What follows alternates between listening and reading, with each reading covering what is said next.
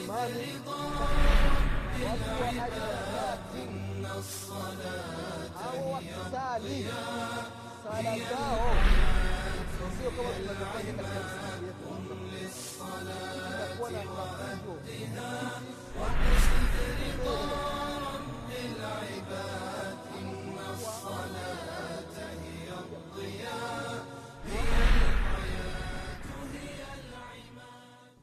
بسم الله الرحمن الرحيم.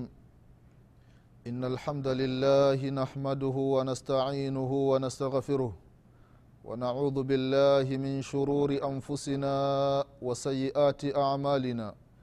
من يهده الله فلا مضل له ومن يضلل فلا هادي له. وأشهد أن لا إله إلا الله وحده لا شريك له. وأشهد أن محمدا عبده ورسوله. يا أيها الذين آمنوا اتقوا الله حق تقاته ولا تموتن إلا وأنتم مسلمون. يا أيها الناس اتقوا ربكم الذي خلقكم من نفس واحدة وخلق منها زوجها وبث منهما رجالا كثيرا ونساء. واتقوا الله الذي تساءلون به والأرحام. إن الله كان عليكم رقيبا. يا ايها الذين آمنوا اتقوا الله وقولوا قولا سديدا. يصلح لكم أعمالكم ويغفر لكم ذنوبكم. ومن يطع الله ورسوله فقد فاز فوزا عظيما. أما بعد فإن أصدق الحديث كتاب الله وخير الهدي هدي محمد صلى الله عليه وسلم. وشر الامور محدثاتها وكل محدثه بدعه وكل بدعه ضلاله وكل ضلاله في النار عباد الله رحمكم الله اوصيكم ونفسي بتقوى الله فقد فاز المتقون ndugu zangu katika iman ndugu zangu waislamu ambao mnaangalia kipindi hiki leo insha allah baada ya kumshukuru allah subhanahu wa taala na kumtakia rehma na amani kiongozi wetu nabii muhammadin salllahu alaihi wasallam pamoja na ahli zake na masahaba wake na waislamu wote kwa ujumla watakayefuata mwenendo wake mpaka siku ya qiama ndugu zangu katika iman na kuhusieni pamoja na kuihusia nafsi yangu katika swala la kumcha allah subhanahu wa taala ndugu zangu katika iman katika kipindi hiki insha allah tutakumbushana namna alivyotawadha mtume wetu muhammadin salllahu alaihi wasallam kwa maana nyingine mada yetu itakuwa na unwan inayosema sifat udhui nabii salllahu alaihi wasalama sifa namna alivyotawadha mtume muhammadin salllahu alaihi wasalama kuanzia mwanzo hadi mwisho. Kwa hiyo insha allah ndugu yangu mwislamu mwanamke mwanamume fuatilia mada hii kwa uwezo wa mwenyezi mungu subhanahu wa taala utapata faida kubwa. Kwa sababu namna ya kutawadha watu wengi wanakuwa wanakosea. Baadhi ya waislamu wanatawadha kutokana na ada. Anamwona mtu fulani anafanya hivi na yeye anafanya hivi. Mtu fulani anafanya hivi na yeye anafanya hivi. Hajui kama amepatia au amekosea. Kwao ni vizuri mwislamu unapotawadha. Na hasa sababu jambo la kutawadha ni jambo la ibada. Unatawadha ili unajiandaa na kukutana na mwenyezi mungu subhanahu wataala katika sala unataka kusimama mbele ya mwenyezi mungu subhanahu wataala sasa ni lazima wakati unakutana mbele unaposimama mbele ya mwenyezi mungu subhanahu wataala uwe katika hali nzuri. Uwe umejiandaa. Uwe upo katika jambo ambalo ili ibada ambayo unataka kuifanya mbele ya mwenyezi mungu subhanahu wataala hii udhu uwe umekamilika. Kwa hiyo ndugu zangu katika imani insha allah tutaelezea namna alivyotawadha mtume wetu muhammadin salllahu alaihi wasalama ndugu zangu katika imani kabla ya kuanza kuelezea udhu wa mtume muhammadin salllahu alaihi wasalama tutakumbushana kuhusiana na neno hili la udhu. Taarifu ya udhu. Ukisema udhu unakuwa unakusudia nini kuna jambo ambalo linaitwa aludhu na alwadhu ukisema neno aludhu kwa dhumme ni kwamba unakusudia ni kitendo kile cha kutawadha. Lakini ukisema alwadhu kwa fatha ni kwamba unakusudia maji ya kufanya kitendo cha kutawadha. Kwa hiyo katika muhadhara wetu huu darsa letu hili tutakumbushana hii maana ya pili alwadhu namna ya kutawadha. Maji ambayo yameandaliwa katika chombo kwa ajili ya kufanyiwa kile kitendo cha alwudhu kile kitendo cha kutawadha. Hii ni katika lugha ya kiarabu. Lakini katika upande wa sheria neno kutawadha wanasema ya kwamba huwa istimalu maun tahur ala adai makhsusa kad bayanaha washaraha llahu taala. Ni kutumia maji. Haya maji ni maji ambayo ni tahir ni maji ambayo ni safi maji ambayo hayana najisi ndani yake. Maji ambayo hayajabadilika harufu wala rangi wala ladha. Hivi vitu vitatu vikikosekana kwenye maji yale maji yatakuwa safi. Haya maji ya kutawadha yasiyo yamebadilika rangi yasiwi yamebadilika harufu. Kwa maana maji unasikia yanakuwa na harufu mbaya. Na vile vile ile ladha unapoyasikiliza maji unasikia na ladha fulani. Hapana. Yayo ni maji ambayo katika asili yake. Haya ndiyo maji ambayo mwislamu anaruhusiwa kutawadha. Na namna ya kutawadha sio kutawadha mwili mzima hapana. Ni adhai makhsuswa. Ni viungo maalum. Hivi viungo vimeelezwa na mwenyezi mungu subhanahu wa taala ndani ya qurani na vile vile akavibainisha mtume muhammadin salllahu alaihi wasalama ndani ya sunna zake. Kwa hiyo insha allah katika muhadhara wetu huu wa leo tutaelezea kwanza vile viungu ambavyo alivitaja mwenyezi mungu subhanahu wa taala ndani ya qurani na vile vile tutaelezea viungu ambavyo alivyovitaja mtume muhammadin salllahu alaihi wasalama ndani ya hadithi zake ambazo ni sahihi vile vile baada ya kutaja hivi viungo vile vile tutaangalia katika hadithi je hivi viungo ambavyo vimetajwa ndani ya qurani na ndani ya hadithi sahihi za mtume muhammadin salllahu alehi wasalama ni namna gani ya kuviweka maji hivi viungo? Mtu ataweka maji namna mnavyotaka mtu ataweka maji namna mtu fulani anavyofanya? Mtu ataweka maji katika hivi viungo kutokana na ada za watu? Hapana ni lazima mwislamu wakati wa kutawadha utawadhe kama alivyofundisha mtume muhammadin salllahu alaihi wasalama kwa hiyo ndugu zangu katika imani kabla ya kuelezea masala ya udhu tuangalie udhu ndani ya sheria.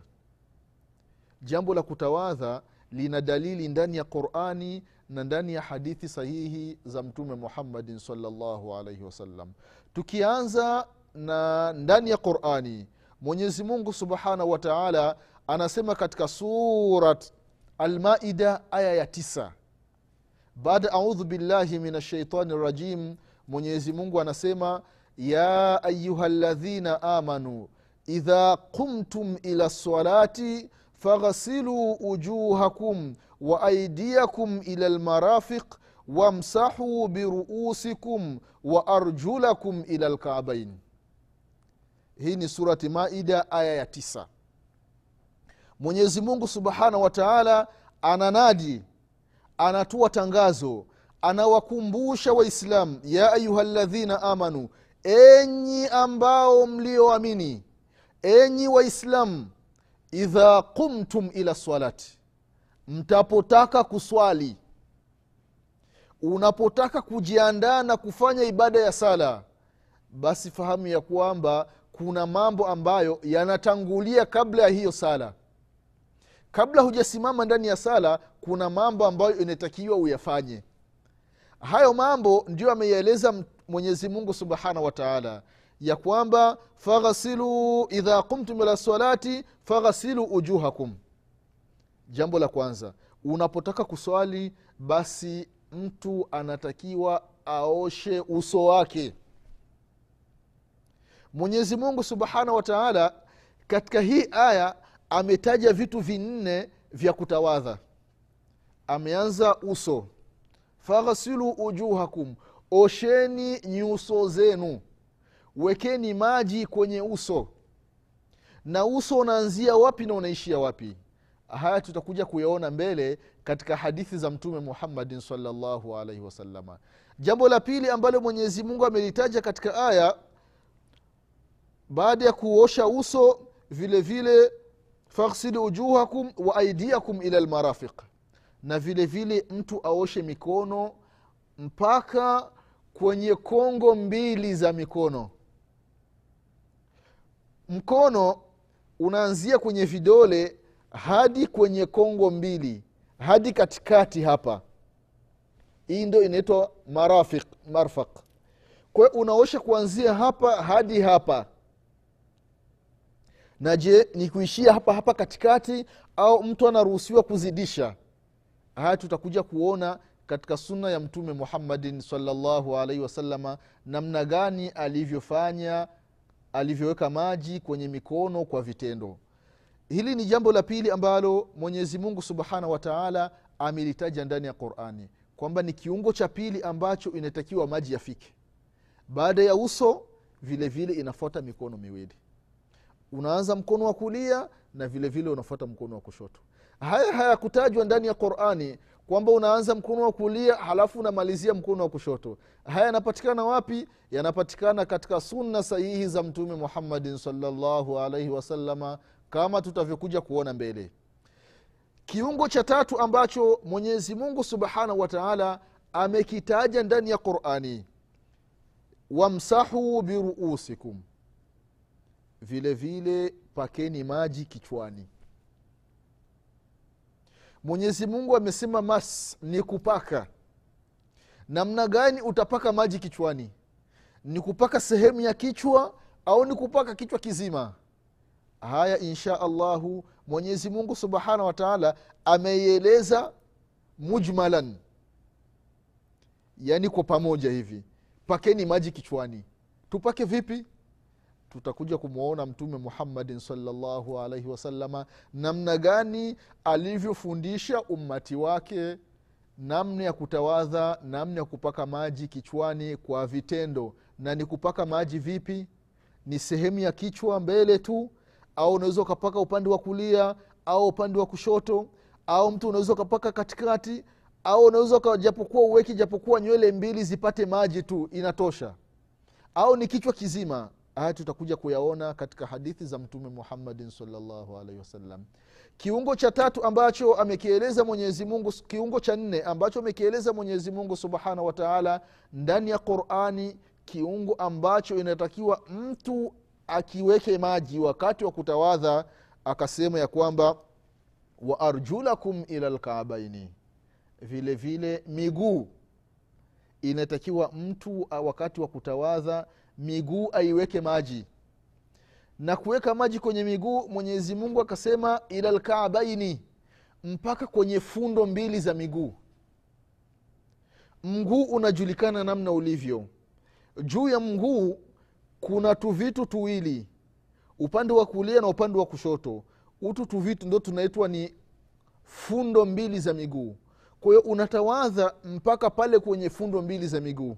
Je mwenyezi mungu aliposema kwamba ila lkaabaini hii ila inaishia pale pale kwenye fundo mbili au mtu unaweza ukazidisha kidogo. Haya tutakuja kuyaona ufafanuzi wake kutoka kwa mtume muhammadin salllahu alaihi wasalama kwa hiyo ndugu zangu katika imani hii ni aya iliyopo katika surati maida. Mwenyezi mungu subhanahu wa ametuwekea viungo vinne. Hivi viungo inatakiwa vienee maji kaanza uso mikono kupaka kichwani vile vile kwenye miguu. Sasa hivi viungo vinne ni viungo ambavyo mwenyezi mungu amevitaja ndani ya qurani. Kuna viungo vingine ambavyo mwenyezi mungu subhanahu wa taala hakuvitaja ndani ya qurani lakini vimepatikana ndani ya sunna sahihi za mtume muhammadin salllahu alaihi wasalama na kwa sababu qurani imeshuka kwa mtume muhammadin salllahu alaihi wasallam na mtume kazi yake ni mubayin anabainisha jambo ambalo ameteremshiwa na mwenyezi mungu subhanahu wa kwamba mwenyezi mungu anasema hivi alafu mtume salllah salama anasherehesha. Kwamba hili jambo mwenyezi mungu amesema hivi nitakiwa lifanyike hivi katika njia hii. Kwa hiyo katika udhu tunamwangalia mwenyezi mungu subhanahu wataala alivyotuamrisha na vile vile tunamwangalia mtume muhammadin salllahu alaihi wasalama namna gani alivyopokea udhu kutoka kwa mwenyezi mungu kwa kupitia jibrili alaihi salam na sisi tumepata haya mafunzo kutoka kwa mtume muhammadin salllahu alaihi wasalama kupitia masahaba wake radiallahu anhum. Kwayo ndugu zangu katika imani hii ni aya iliyopo katika surati maida aya ya tisa mwenyezi mungu anaelezea namna ya kutawadha au viungo ambavyo inatakiwa mwislamu aviweke maji wakati wa kutawadha kwake.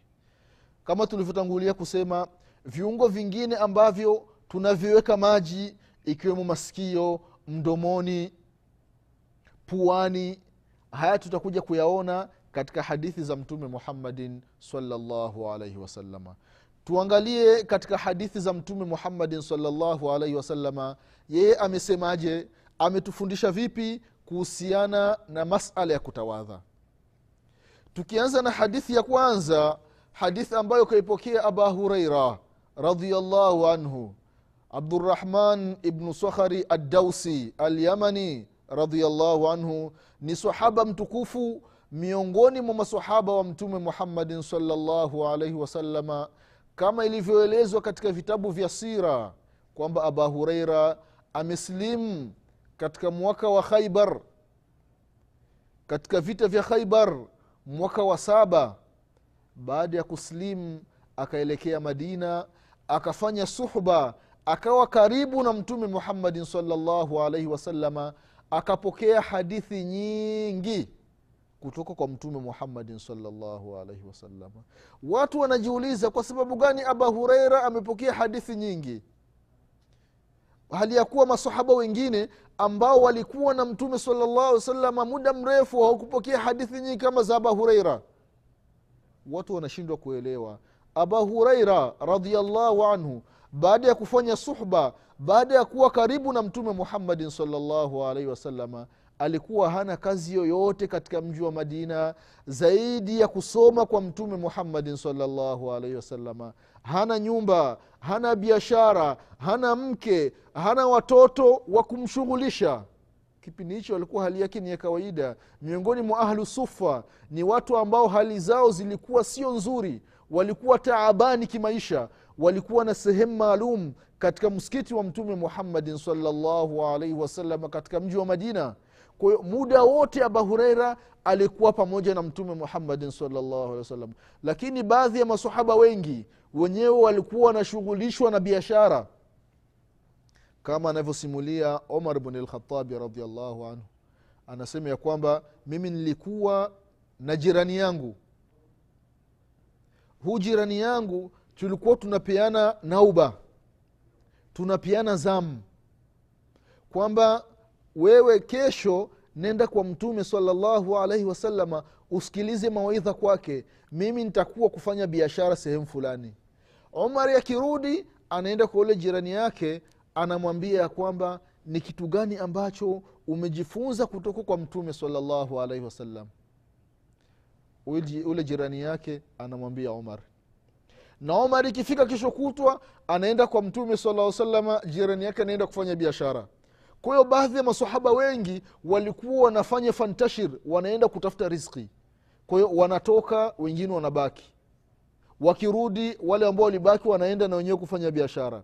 Lakini aba hureira radiallahu anhu muda mrefu yeye alikuwa pamoja na mtume muhammadin salllahu alehi wasallam ikapelekea akapokea hadithi nyingi kutoka kwa mtume muhammadin salllahu alaihi wasallam. Sasa aba hureira radiallahu anhu anasimulia kwamba qala rasulullahi salllahu alaihi wasalama anasema mtume muhammadin rehma na amani za allah ziwe juu lake ya kwamba la tuqbalu salata ahadikum. Haikubaliwi sala ya yeyote miongoni mwenu. Mwenyezi mungu subhanahu wa taala anakataa kwa kupitia mtume muhammadin sala salam kwamba la haikubaliwi sala ya yoyote katika wanadamu katika viumbe wa mwenyezi mungu subhanahu wa taala. Mwenyezi mungu hakubali sala ya yoyote miongoni mwenu. Idha ahdatha atapotengekuwa na udhu. Mwenyezi mungu akubali sala ya mmoja wenu atapotengukiwa na udhu. Kwa maana udhu ukitenguka ima alikuwa na udhu akatokwa na upepo kenda haja ndogo kenda haja kubwa. Haya ni mambo ambayo yanatengua udhu sasa mmoja wenu anapotengukiwa na udhu halafu anataka kusali hali ya kuwa udhu wake umetenguka huyu mwenyezi mungu subhanahu wa taala hakubali sala yake hata yatawadha mpaka atawadhe. Namna gani atatawadha? Ni lazima aelekee amwone afuate maelekezo ya mtume muhammadin salllahu alaihi wasalama kwayo haya ni maagizo ni ujumbe kutoka kwa mtume muhammadin salllahu alehi wasalama mwenyezi mungu hakubali sala ya mtu yoyote ambaye hana udhu kwa maana nyingine mpaka atawadhe. Namna gani ya kutawadha? Tutakuja kuona mbele. Namna gani alivyotawadha mtume muhammadin salllahu alehi wasalama ili mwislamu anapotaka kuswali atawadhe kama alivyofundishwa na sheria kama sheria inavyosema asitawadhe kama anavyotaka mwenyewe. Au anamwona mtu fulani anafanya hivi basi na yeye anaiga. Hapana. Kama tunavyokuja kuona katika sala. Kwa hiyo inatakiwa mwislamu atawadhe kama alivyofundisha mtume muhammadin salllahu alaihi wasallam hii hadithi kaipokea imamu bukhari na imamu muslim. Ukiangalia katika fathulbari mujaledi wa kwanza ukurasa wa mia mbili na sita. Na vile vile sahihi muslim hadithi ya mia hadithi ya mia mbili na ishirini na tano utakuta hadithi hii. Vile vile ndugu zangu katika imani ukiangalia hadithi ya pili hadithi ya abdallah bnu umar radiallahu anhuma anasema ya kwamba samitu rasulllahi salllahu alaihi wasallam yaqul nilimsikia mtume muhammadin salllahu alaihi wasallam akisema la yaqbalu llahu salata bighairi tahuri mwenyezi mungu hakubali sala ya mtu mpaka ajitwaharishe. Sala ya mtu haikubaliwi mpaka ajitwaharishe kujitwaharisha vipi? Ikiwa na haja kubwa intakiwa ile haja aiondoe. Ima kwa maji au kwa vitu ambavyo vinaondoa uchafu. Na ikiwa hana udhu wa swala inatakiwa ajitoharishe kwa kutawadha. Ndipo mwenyezi mungu subhanahu wa atakubali sala yake. Hadithi ikamalizia wala sadakatu min ghalul. Na vile vile mwenyezi mungu subhanahu wa hakubali sala ya mtu hakubali sadaka ambayo imepatikana katika njia ya wizi. Mtu anaiba baada ya kuiba kile alichoiba halafu anakitoa sadaka. Au umeiba mali labda elfu ishirini halafu unatoa elfu moja unatoa sadaka. Hapana. Sadaka kama hizi mwenyezi mungu subhanahu wataala hazikubali. Kwa mahalu shahidi sehemu tunayokusudia ya hadithi ni hii sehemu ya kwanza. Mwenyezi mungu subhanahu wataala hakubali sala ya mtu bighairi tahur bila kujitwaharisha bila mwili kiwiliwili kuwa safi. Kiwiliwili kinapokuwa safi mwenyezi mungu subhanahu wataala anakubali sala ya mtu pale atapotwaharisha kiwiliwili chake. Hii ni hadithi ambayo kaipokea imamu muslim katika sahihi yake na baadhi ya wanachuoni wa hadithi wamepokea hadithi kama hii tukienda haraka haraka ndugu zangu katika imani ukiangalia hadithi ya tatu hadithi ambayo kaipokea ibnu abbas. Abdallah bnu abbasi radiallahu anhuma mwanachuoni mkubwa miongoni mwa wanachuoni wa tafsiri kaombewa dua na mtume muhammadin salllahu alaihi wasalama alikuwa ni kijana mdogo wakati anaombewa dua na mtume muhammadin salllahu wasalama lakini baadaye akawa ni mutamad anategemewa na watu katika fatwa mbalimbali katika tafsiri za qurani. Kwa sababu gani? Kwa sababu ya dua ya mtume muhammadin salllahu alaihi wasallam. Hadithi ambayo kaipokea ibn abasi radiallahu anhuma anasema ya kwamba amepokea kutoka kwa mtume muhammadin salllahu alaihi wasallam ya kwamba innama umirtu biludhui nimeamrishwa kutawadha idha kumtu ila salati napotaka kusali. Kwa hiyo ndugu zangu katika imani hii ni hadithi ambayo inatuonyesha namna ya kutawadha fadhila ya udhu kwamba mtu anapotaka kusali ni lazima atawadhe. Kwa hiyo ndugu zangu katika imani insha allah tutaishia hapa katika kipindi chetu cha leo. Insha allah mwenyezi mungu subhanahu wa taala akipenda tutaendelea katika vipindi vinavyofuata kuelezea hadithi za udhu na ubora wa udhu halafu mwisho tutaingia namna gani alivyotawadha mtume muhammadin salllahu alehi wasalama kwa sababu ndio lubu lmaudhu ndio makusudio.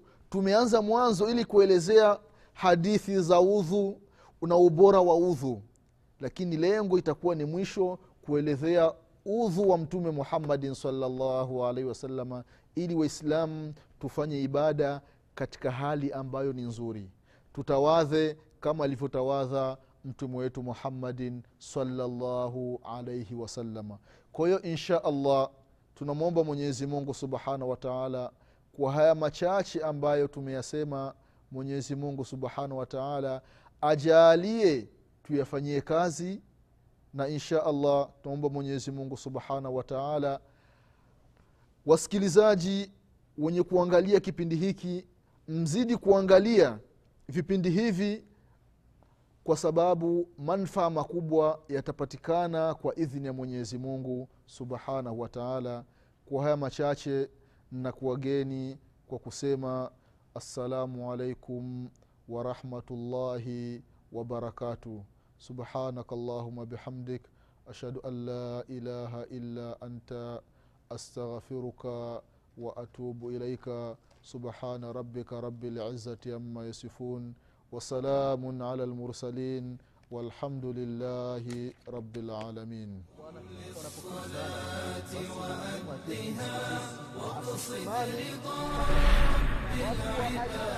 إن الصلاة.